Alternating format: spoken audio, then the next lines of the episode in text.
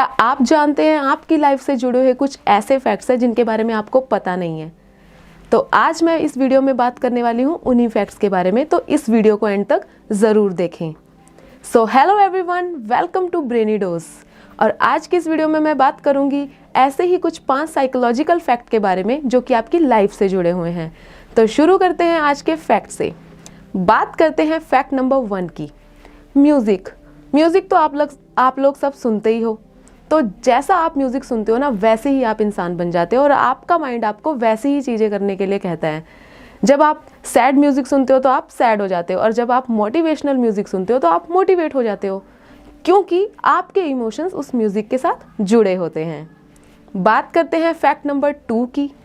कहते हैं कि जिन बच्चों के पेरेंट्स स्ट्रिक्ट होते हैं ना उनके बच्चे बहुत ही तेज, शरारती या झूठ बोलने वाले होते हैं। ऐसे बच्चे बहुत झूठ बोलते हैं।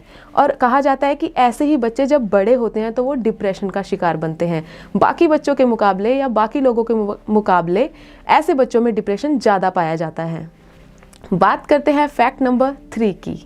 बात चाहे कपड़ों की हो या किसी मोबाइल फ़ोन की हो या किसी भी ऐसी चीज़ की जो आप लेना चाहते हैं, आप लोगों को हमेशा यही लगता है कि अगर आपके पास ज़्यादा ऑप्शंस होते तो आप ज़्यादा अच्छी चीज़ खरीद पाते या ज़्यादा अच्छी चीज़ सेलेक्ट कर लेते। बट साइकोलॉजी का कहना है कि अगर जितने ऑप्शन आपके पास ज़्यादा होते हैं, उतनी ही आपकी चीज़ों को सिलेक्ट करने की नॉलेज कम हो जाती है।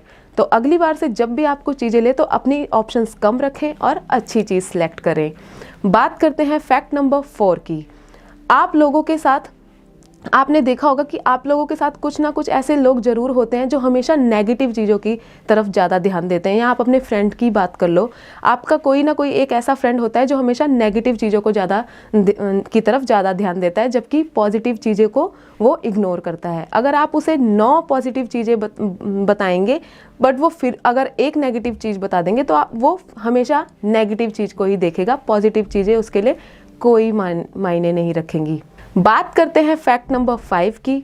जब कभी आप किसी को कहते हो कि आप उसकी केयर नहीं करते हो तो इसका मतलब होता है कि आप उसकी बहुत केयर करते हो और आपको उसकी फ़िक्र है।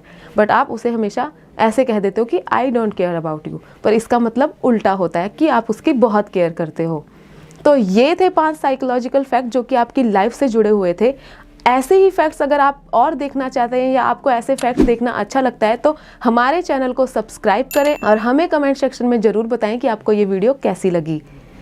तो तब तक के लिए हमारी इस वीडियो को लाइक करें शेयर करें और चैनल को सब्सक्राइब करें और हम जल्द ही इसका पार्ट टू भी लेके आएँगे। तो thank you so much have a nice day